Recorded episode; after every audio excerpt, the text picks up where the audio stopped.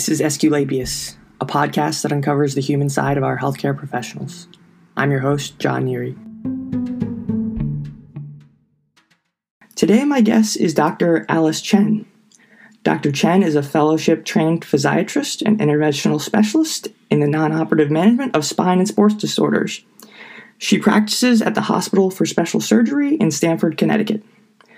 Dr. Chen received her MD from the University of Michigan Medical School and completed her residency at UMDNJ Kessler Institute for Rehabilitation. Dr. Chen, welcome to the show. Thank you so much. Happy to be here. So, before we get started, I just wanted to briefly address uh, COVID 19. We are recording this on April 1st, 2020, in the heart of the pandemic.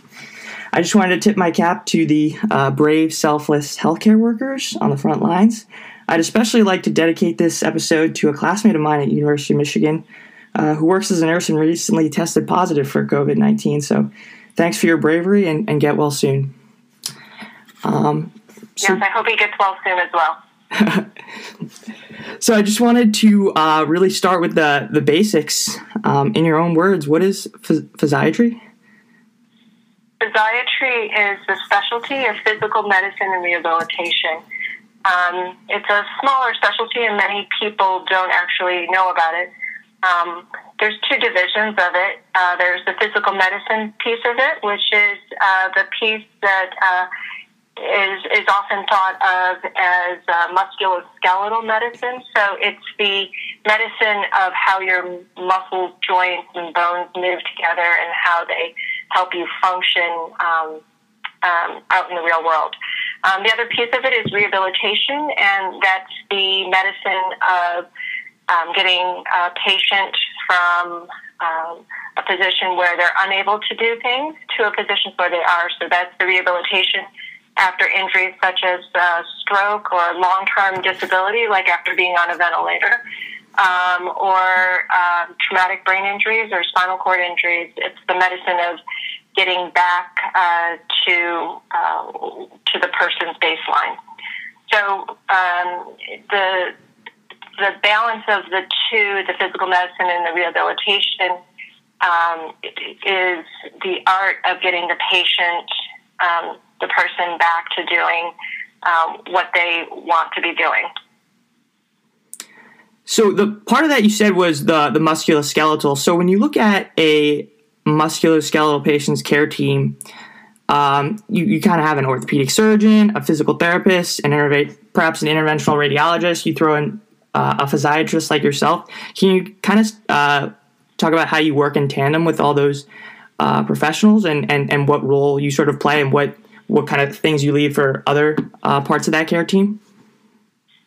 Sure. Um, um, I like to tell people because it, it seems to be a very broad explanation, um, and certainly our field encompasses many, many disorders, and so um, many of us end up sort of fine tuning our expertise into niches. Um, but I like to tell people that this is very much like external medicine as opposed to internal medicine. Um, so we're oftentimes the frontline people that see um, people that come in, that patients that come in with um, basically anything that is hampering their function. Most of the time, it's pain or weakness. Um, and we start with the diagnosis, you know, figuring out uh, where the injury is. Well, first of all, if there is an injury, if, uh, where the injury is, and, and what's hampering the ability of that person to be able to do what they want to be doing. So, for instance, um, uh, we oftentimes get athletes. I think that's sort of the uh, more well-known thing of what we do within sports medicine, musculoskeletal medicine. Um, a soccer player comes in um, and they've twisted their ankle and their foot, or maybe they don't even know they twisted their ankle. All they know is, you know, they come in and their foot hurts and they can't play ball. And so um, our uh, our mission is to really try to get that soccer player back to playing soccer. Um, so we have to figure out why the foot hurts, um, and, and how to then treat it accordingly. So, you know, we work in um, we work um, in tandem with orthopedic surgeons if that person needs surgery. Um, we work with physical therapists as um, um, oftentimes that uh, patient will need a, some physical therapy uh, to uh, get better. Um, sometimes we prescribe medication. Um, sometimes we prescribe bracing. So it really encompasses sort of the front lines of that first um, that first visit um, after some uh, you know, patients coming in and, and not understanding why they can't do what they want to do. Interesting. Do you see? Do you find that um, people, like you were saying with the soccer player, too often jump to say like an orthopedic surgeon or another healthcare professional before getting that external look with a physiatrist? I think that's probably what's happening in many, many cases. Of all, I don't think there are as many physiatrists as there are, say, orthopedic surgeons um, or even, um, you know, family practice medicine, uh, which has some, some specialty in sports medicine as well. Um, so that does seem to happen quite a bit. Um, sometimes uh, we'll get sort of the reverse referral where the orthopedic surgeon recognizing that the issue that they're seeing the patient for is not a surgical problem um, recognizing our expertise in sort of managing the non-operative management, we'll get referrals from the orthopedic surgeon.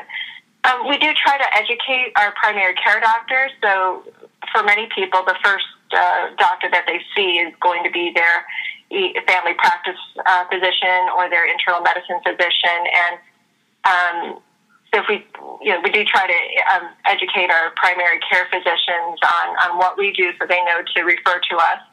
Um, but it's not unusual to get referrals um, back and forth between even um, our sports medicine, family practice uh, physicians, and physical therapists. Sometimes will refer to us, orthopedic surgeons will refer to us. Do you uh, do you have patients that are have seen an orthopedic surgeon, have gotten surgery, and you're part of their follow up care after surgery? Absolutely, that also happens as well. So um, sometimes we'll see a patient, recognize that that patient needs surgery. Um, let's say the patient needs um, an arthroscopic knee surgery to repair a meniscal injury. And they'll see the surgeon. The surgeon will, um, you know, follow up with them until the surgery either has healed and the patient is um, hopefully near back to where they were. But if there seem to be glitches, and uh, sometimes unfortunately what can happen is secondary issues can happen. Let's say they've been out of commission for a while and then they develop some weakness because they haven't been as active and now their hip hurts them or now their back hurts them. And we'll oftentimes, um, you know, follow up after the surgery to address uh, the sequelae of uh, the original injury. Okay. Um, some techniques that I know that are in your toolkit include uh, radio frequency ablation, medical acupuncture, and various forms of injections. Uh, can you discuss in what scenarios uh, you use these different tools? Sure. All those things are, you know, the interventions that I use, and those are. I, I, I like to think of those as my tools. Um, unlike some other specialties, um, I think you know I'm, I'm I'm lucky to have a field where really my primary skill is in the skill of diagnosis, and then everything else that I'm doing is really tools that I use to help treat the diagnoses that I made. So if a patient frequently will come in for, with back pain, and that seems to be the large bulk of uh, the patient population I see is back pain, neck and back pain. Patient comes in with back pain, and, and very typically that back pain is coming um, localized from the joints of the spine, and that's most people complain of sort of the achy um, stiffness that they get in the morning, or um, you know, sharp pain when they move in a certain way that stays right in the back. And that oftentimes is related to pain coming from the joint. And so, one option, uh, if they aren't responding to um, conservative care, which would be the physical therapy and strength training piece of it, um, there we can, um, if necessary, do um, a block to determine if the pain is coming from the joint. So we block the joint with anesthetic and put a little steroid to decrease inflammation. And if that seems to be the localizing um, source of the pain, and the patient still has persistent pain, we do the radio frequency ablation, which is a procedure where we burn the nerve that feeds the joint. So there's thankfully a very small, accessible nerve that feeds the joint that doesn't cause muscular weakness, but it doesn't cause your leg to uh, to become paralyzed, or you know, it, it, it's a nerve that uh, predominantly functions to give sensation to the joint. We can burn that nerve. That's what the radiofrequency ablation means, um, is using radiofrequency ablating or burning uh, the um, nerve so that the joint uh, is rendered numb. And that's one pain relieving um, procedure that I, I do. Um, another um, another avenue that I use is in patients who have um, pain and want to take um, a different route and they want to try um, some um, alternative or complementary type uh, treatments to address their pain, and for whatever reason they you know either can't or don't want to take medications, um, or they want something adjunctively uh, to add to their physical therapy. We do acupuncture to help alleviate back pain. Um, also do epidural injections if the patient is having um, pain that's not being alleviated with physical therapy for um, nerve related um, pain, oftentimes coming from a herniated disc. So, um, basically, if, if there's an area that hurts, I, I probably have some sort of intervention that I try to employ to use it. But those are really just tools um, to get the patient back to uh, being able to um, and function and get stronger. I, I, always tell my patients, you know, these fancy injections and um, while um, they sound very promising because you know the patient comes in and they just want their pain taken care of. I like to explain to them that you know the goal really is to get their function back. So we really got to get the strength um, to to support the structure so that it's not so painful. So it's oftentimes not so simple as just you know sticking a needle in it. Taking a step back, you said that neck and back pain are, are pretty much is one of the most common things you see. Um, what, what is the reason um, that you see people having that? Is it a because of something as, as, as serious as like trauma, or is it more lifestyle things, being overweight, sitting a lot, etc.? What, what are the causes for that typically? I think depending on the study that you look at, the number one or number two cause for all office visits or all uh, chief complaints to the doctor is low back pain. So it's a it's a national um, epidemic. Uh, uh, it's a big problem in our in our country. Um, is low back pain. So I think a part of the reason that the large majority of my practice is back pain is because it is so prevalent. Um, I think the statistic is something like 85% of all people at some point will um, take time off for, for back pain or, or will have a doctor's visit for back pain. Wow. Yeah, it's quite high. But what um like what are some of the underlying reasons for that being the case? Is it like is it like people are overexerting themselves in a physical way? They have like some sort of trauma, or is it like uh, being overweight or sitting too much? What are like the main things you could pinpoint um, as to why people have such an issue with back pain? I think it's multifactorial. You know, we you know, maybe once upon a time, and you know, it's interesting because back pain seems to be um, more of a primary chief complaint amongst developed countries, and I think that is because um, we've sort of gotten away from uh, hunter gatherer lifestyle.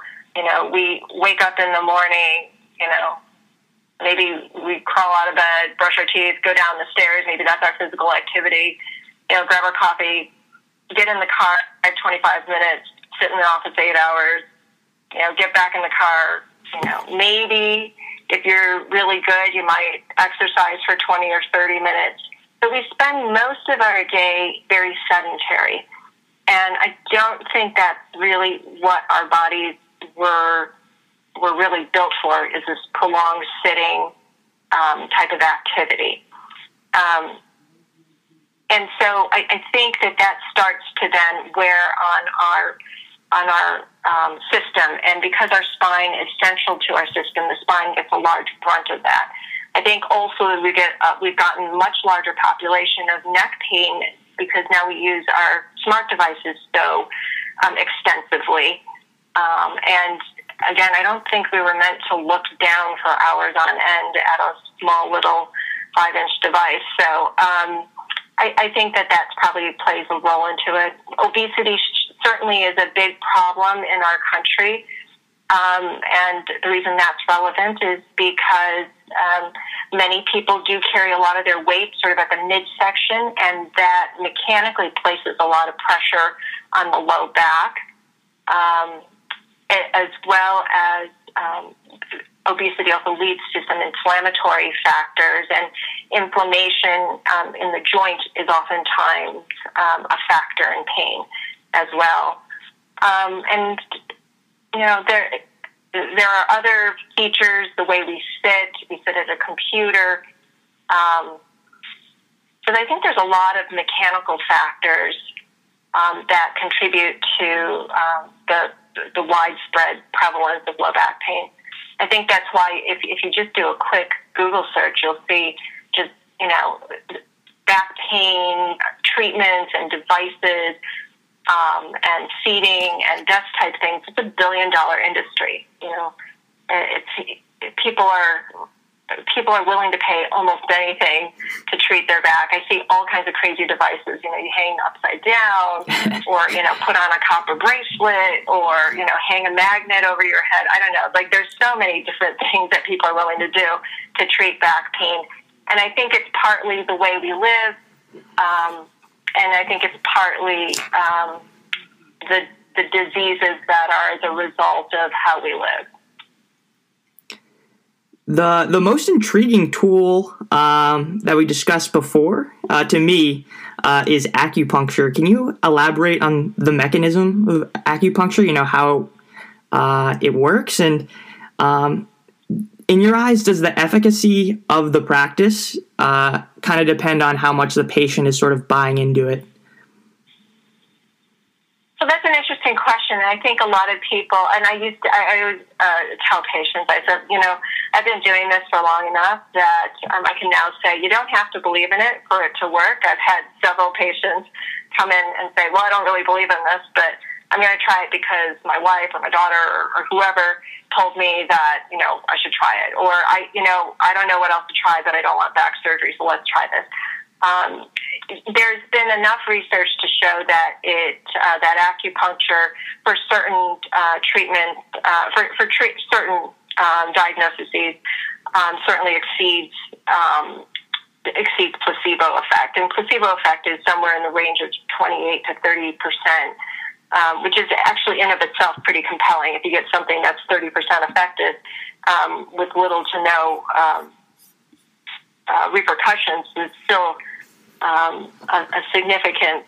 Um, uh, it, it's not zero percent. So, but that being said, acupuncture um, has been shown to be effective. In fact, there's a whole division of complementary and alternative medicine that was born out of acupuncture interest. Um, and that's in the, uh, the department of the NIH. Um, they have a whole division that studies nothing but complementary treatments. Um, to try to get more science on, on how it works. Um, my training in acupuncture is actually was specific to uh, an acupuncture uh, school for physicians only, um, and so uh, it is an interesting dichotomy of of um, of learning. So we've I, I have my traditional medicine of you know, the hip bones connected to the the back, and you know all the different anatomical and and blood vessels and nerve endings and and skin and muscles and how they interact. And then when I went, went to learn acupuncture, the physician who was teaching it, uh, John Helms, uh, had Joe Helms had said, you know, I need you for a moment to put all of your medical knowledge aside and learn a, a new way of thinking. Because in the acupuncture realm, they describe the the the, the body as um, a series of meridians, which is channels, um, and and dysfunction of the body is related to a dysfunction of one of these meridians. And so there's 15 meridians, which is different than thinking of the blood system uh, the blood, uh, the circulatory system, or our muscular system, or you know, or our nerve system. Um, and acupuncture has been mapped out across these 15 meridians, and treatments are based on on treating these blockages of the meridians, which is based on your diagnosis again of where the blockages are. Um, I find that with the acupuncture um, treatments that I'm using, where I'm trying to diagnose an acupuncture diagnosis, um, sort of parallel to diagnosing my allopathic or my standard medical, Western medical diagnosis, that they oftentimes can help each other. So, for instance, if I get a patient and there's five phases within the acupuncture phase of uh, learned. You know, there's metal and wood and fire. Um, and it's interesting because it sounds a lot more voodoo I suppose, um, when I describe it in English. but in, in its traditional language as uh, Chinese, um, it, it, it doesn't have the same connotations as, as just being elements of of earth or wind or fire um, that rel- that actually has um, has a way of describing being more descriptive as opposed to elements that are very concrete. Um, so when I see a patient who seems um, very inflamed with a lot of back pain and they red in the face and and and writhing and, and um, almost explosive. I would say that patient's you know very fire or very hot, or I would say you know the patient has a lot of back spasm. The muscles are in tension, and you know there's a lot of spasm, and so uh, you can bridge those two um, worlds, the acupuncture world and the allopathic world. At least that's what I do. Um, so if in the future I end up treating that patient with acupuncture, I think to myself, this person would do well with in the acupuncture world dispersion treatment. So I, I think along those lines of that meridian. In terms of what we've proven within um, and the study of acupuncture, I don't think they have a defined idea exactly how it works from a cellular level. So what they have shown is that it does matter where you stick a needle. Just sticking a needle you know, into any old place in the body is different than placing them at a precise acupuncture point um, along a channel. Um, for instance, um, they did a study where they injected at um, acupuncture points with some technetium, which is like a radio sensitive uh, isotope. And the um, injectate actually traveled along these meridians, whereas if you injected the technetium in a random sham point, non acupuncture point, it just sort of stayed locally and dispersed locally. So I, I thought that was very interesting um, when I was um, getting my training. Another study that was kind of interesting was that, um, you know, the um, acupuncture um, needles that we use are metallic, and they have to be metallic. And the reason for that is that um, when you turn the acupuncture needle, as I uh, place the needles, I give it a little bit of a turn. It actually changes the polarity. It goes from plus to minus. Um, and so many acupuncturists actually employ using um, electrical current to uh, to move along that current. Um, guess and it was described back in the olden days. They used to use bamboo acupuncture needles, which honestly sounds torturous. But um, and the reason that would work was because they would use live bamboo, which was um, which had water in it, was so and conductive, therefore. Um, so we do know that there's something that's happening. We do know that it seems to be traveling along these pre-described um, channels, and we there's enough studies that show that that it has efficacy. But you know, the problem is that it's hard to do this study um, because there's so many different um, fields of acupuncture. There's different schools of acupuncture and different um, ideas of, of, of, proper treatment, and so the the research on it isn't very standardized. Yeah, what you're saying definitely uh, leads me into a further uh, holistic discussion. I guess I wanted to have it. A lot of your practice sounds like it revolves around relieving pain, which I guess um, is in general like what a physician does, but particularly in, in physiatry, it sounds like. Um, so, can you define pain in the physiological sense and then also in the holistic sense, and maybe describe how you synthesize these uh, in your practice? It's interesting. Pain is sort of a unique experience, and for all of the um, advances we've made in medicine, we still don't really have a test to measure pain.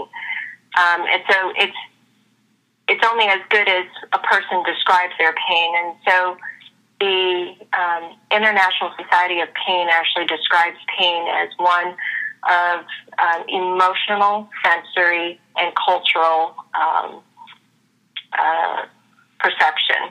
So, um, so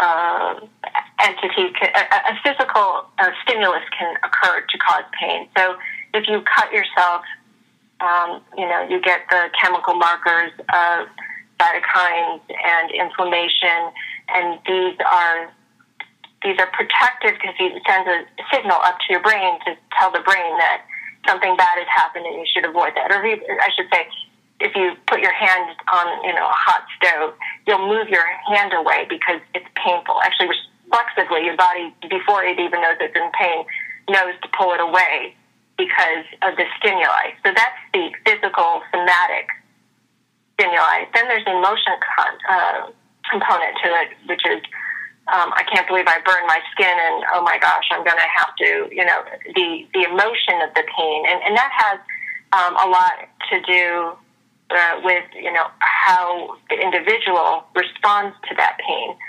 Um, you know, um, we certainly see people with very similar injuries with a wide variety of um, responses to it. I'll get, you know, um, and then the cultural aspect of you know what is culturally acceptable in terms of how they express their pain. So pain is pretty complex because um, there's no one measure for pain, and so what we often do is we ask people to standardize their own pain um, for themselves. So I'll ask patients, you know, on a range of zero being no pain and ten being the worst pain, where's your pain level at? And that gives me a gauge of where they're starting out from in terms of um, their level of suffering um, and, and um, uh, both emotionally and physically. And, and that gives me a way to sort of gauge the progression and success of our treatment options. Um, but as I tell people, sometimes people come in and, and they want an MRI because they want to know why they're in pain. Um, and, and I like to explain to them, you know, there's no test for pain. We have lots and lots of tests to tell us the way things are working or not working, but we don't have a test for pain. Right. Yeah. I think the the emotional and uh, physical like distinction between pain is interesting. I know that uh, Buddhist thought makes a distinction right between pain and suffering. Pain is a sort of this inevitable aspect of life, while while suffering is yeah. brought on by kind of grasping and, and not accepting the pain. Um, do you kind of does that inform how you you interact with patients where you you kind of say you know you have two individuals who both have a, uh, a certain injury um, but one is reacting very differently. How do you kind of cater your care uh, depending on how much suffering they're quote unquote causing themselves? Right. Well i always believe my patient. You know the patient comes in and they tell me they're an 8 out of 10 pain. They're an 8 out of 10 pain. Now, whether or not I can tie that 8 out of 10 pain to um, a specific abnormality on an MRI or an X-ray or on my physical exam isn't always, you know, isn't always one-to-one correlation to their level of pain. But I, I, I try very hard to not say to the patient, you know, you don't have pain. And in fact, I never say to the patient that they don't have pain because if the patient's coming to you because they have uh, because they're complaining of pain, you have to believe them. But um, I do I do oftentimes broach the subject of what else is going on in their lives. And actually, many times patients will volunteer that um, I think I'm under a lot of stress. I think that might be causing my neck pain. What do you think? And I will say, you know, definitely. And it's not just because the person isn't tough enough or, you know, zen enough or whatever. Um, there's a physiologic response that occurs when we are under stress that makes us more vulnerable to pain. And there's a physiological, and so I ask about a lot of things, you know, not just what your stress level is, but, you know, how well are you sleeping? We also know, like, if you don't get good quality sleep, you're going to be in more pain. If you don't get good nutrition, um, if you don't, um, if your psychological health is not optimized, you're more vulnerable to pain. We know patients who are depressed are more likely to have chronic pain as well. So there's a lot of physical factors that play into how a person um, how a person expresses um, an an injury. Do you believe just even you know coming coming into your office talking about their pain and maybe some of the the factors like stress or other things that are going on in your life that in and of itself just decreases the pain? you know, sometimes patients will actually say, you know, I feel so much better after talking to you. And I think there is value in, um, well, and I think for one, when a patient comes in and sees a physician, they're making an active, they're, they're doing something actively for something that they may feel helpless about. So when they have, oftentimes people have pain and they'll say, you know, it's a very helpless feeling because I don't know what to do to alleviate it. So sometimes just making that first step and, and seeing the doctor gives the patient some control back. And I think that that's very empowering. And, and at least if it doesn't bring down the pain down from eight to six, at least they feel like they're doing something and that there's a plan. And I, I do try to make sure that one, I understand why the patient is there, um, um, what the patient expects from the visit, and then you know what our what our plan is to um, to reach that goal. And and I think sometimes just having a concrete plan of here's what we're going to do, here's what I here's what I think your diagnosis is, here's what I think we're going to here's what we can do about it, and then it gives the patient a roadmap to follow. And I think that can be very empowering, and that in of itself sometimes can uh, alleviate pain. I wanted to shift gears a little bit um, and talk about just uh, medicine in a broader sense and ask you uh, what are the gifts and challenges of being a woman in medicine? I don't know. I've never not been a woman in medicine. um, so I think there, there that medicine is um, is incredibly gratifying, and I think that nothing that's gratifying isn't hard. So, you know, I, I expect that the that the things that I do to that I get the most joy out of and the most gratification out of it are, are by its very nature going to be challenging. So, um, in terms of specifically uh, to being a female in medicine, um, I, think there are challenges when um, when one isn't being understood. So I don't know if that's always because I'm a woman or not a woman, but of course, you know, when you meet challenges and and you have difficulty communicating what challenges are, or uh, when you feel that you're not being understood, that can be very challenging. Um, I think that um, I I graduated at a time when there were, I think my graduating class was 28% women. It was, it was not a lot of women.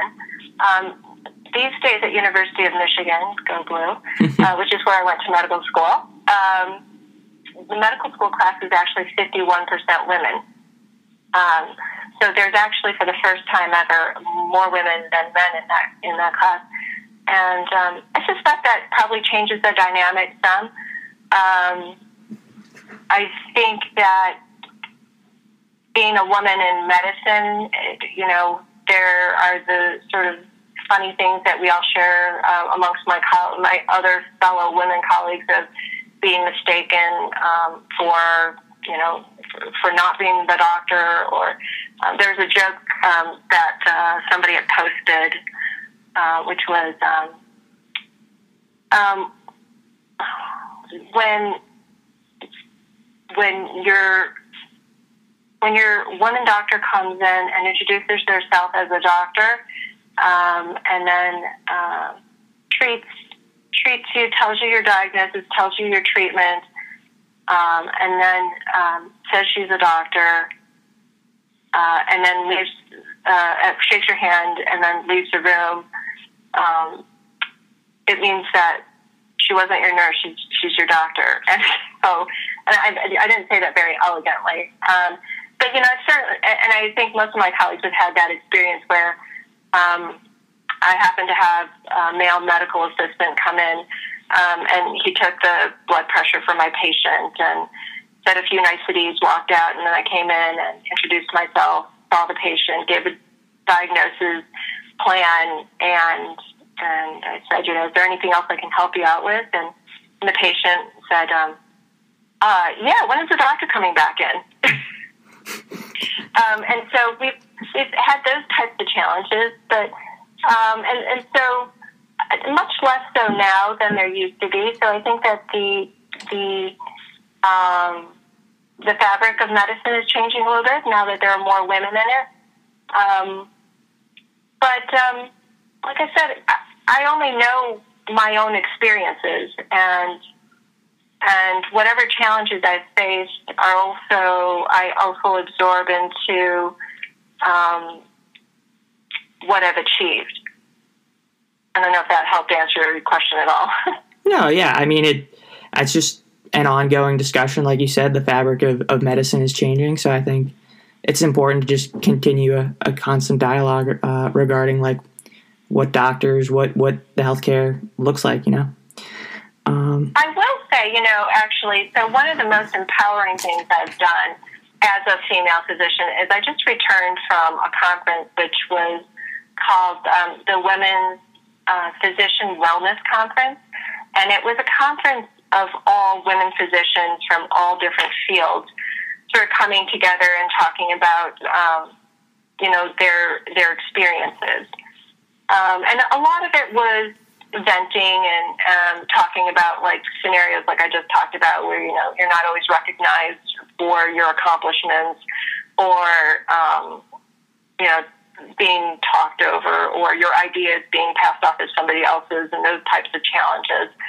Um, and it was uh, really unique and empowering to go to this conference. And it is something that I have to say, I don't think, well, I know it wasn't available, you know, 15, 20 years ago. Um, and now I think with the increasing numbers, um, we, as women physicians, don't always feel like we are by ourselves, and um, and increasingly we can empower each other to just go out there and do it, and, and not second guess ourselves. So. Uh, just wanted to bring it back to the present again with, with what's going on with COVID. I know um, you're doing uh, some increased visits with telehealth. Can you just talk about how that's been going and uh, do you feel that it compromises the doctor patient relationship at all?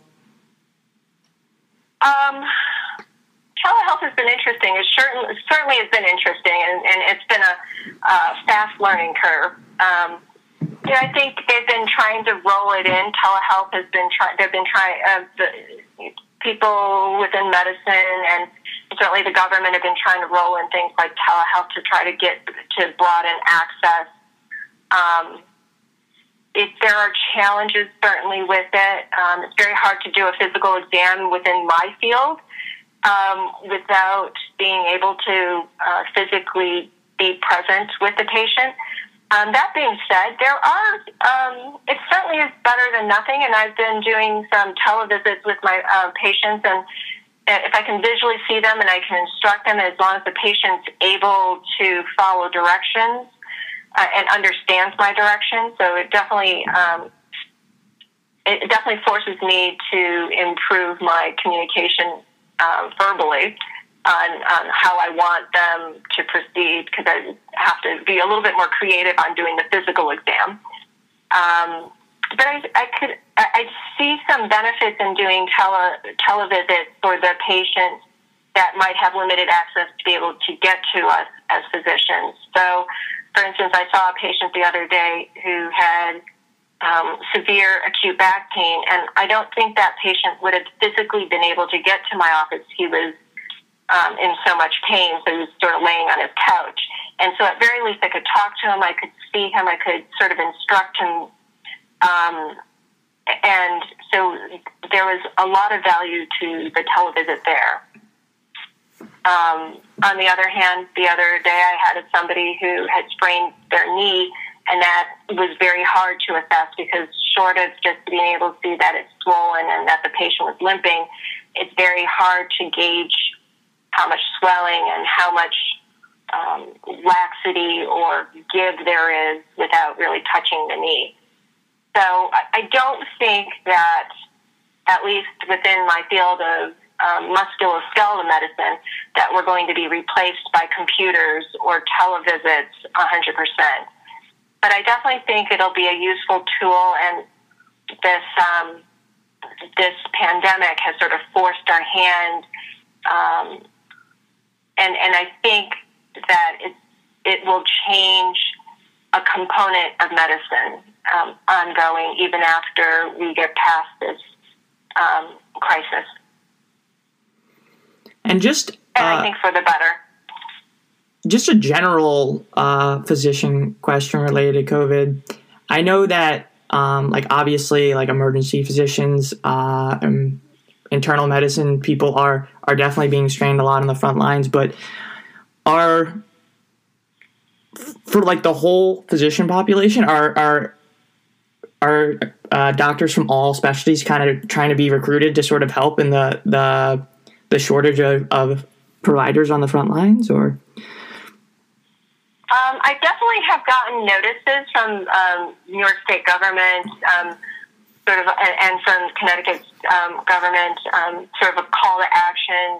They've, uh, and that's just generally, I think, because I had an MD. I think they've sort of put it out there to all health professionals that if um, if they don't have an active license or if they've been recently retired, um, to they've encouraged people to come out of retirement and volunteer their efforts.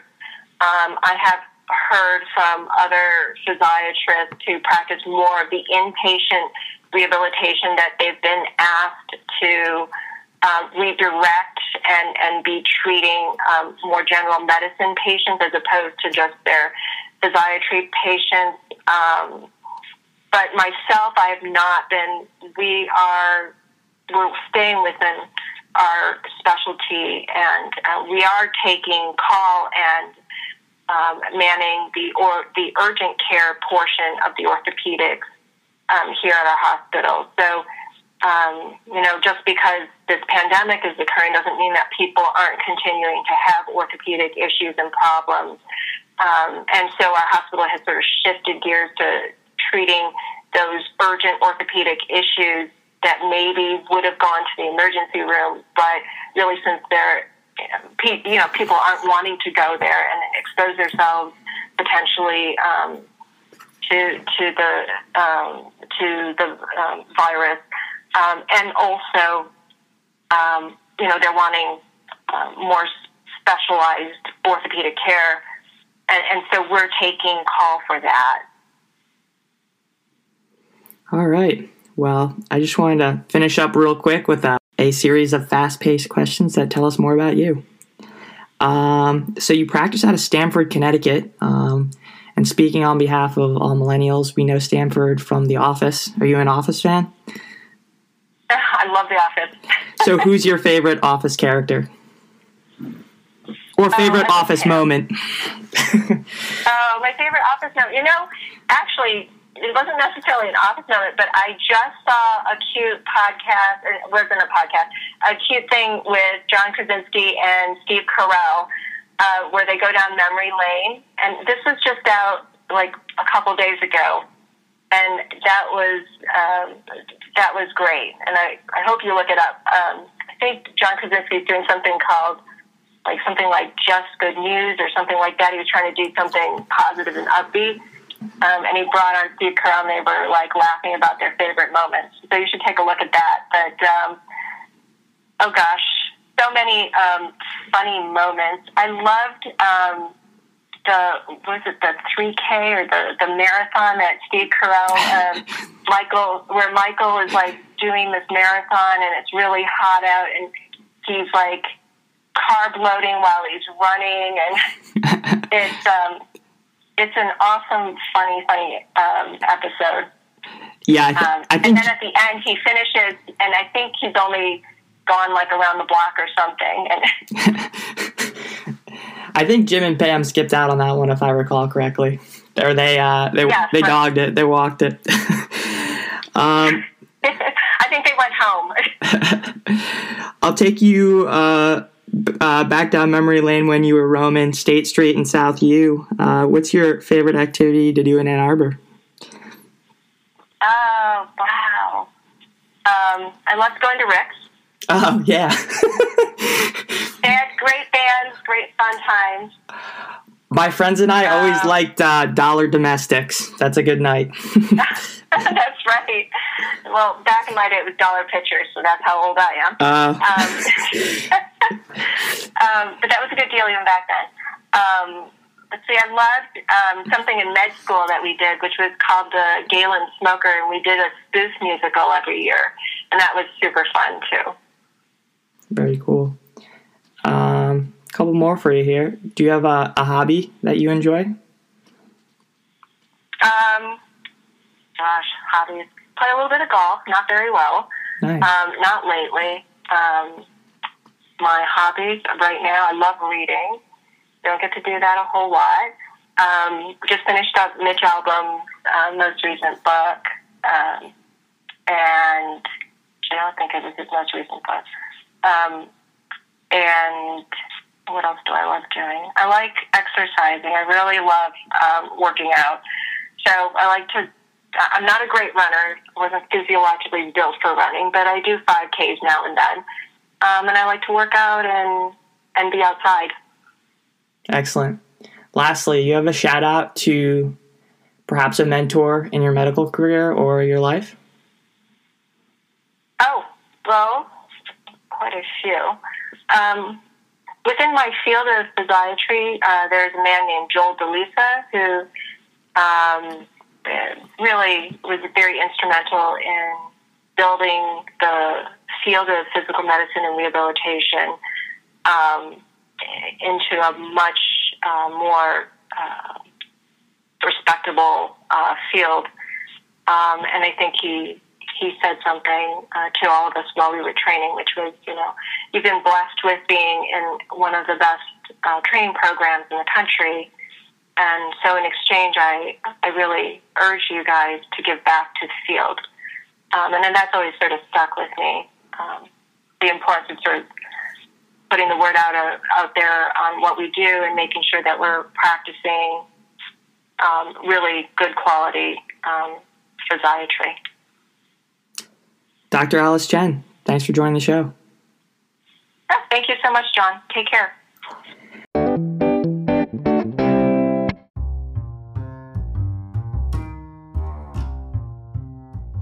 That concludes this episode of Esculapius. Till next time, I'm your host, John Neary. Be well.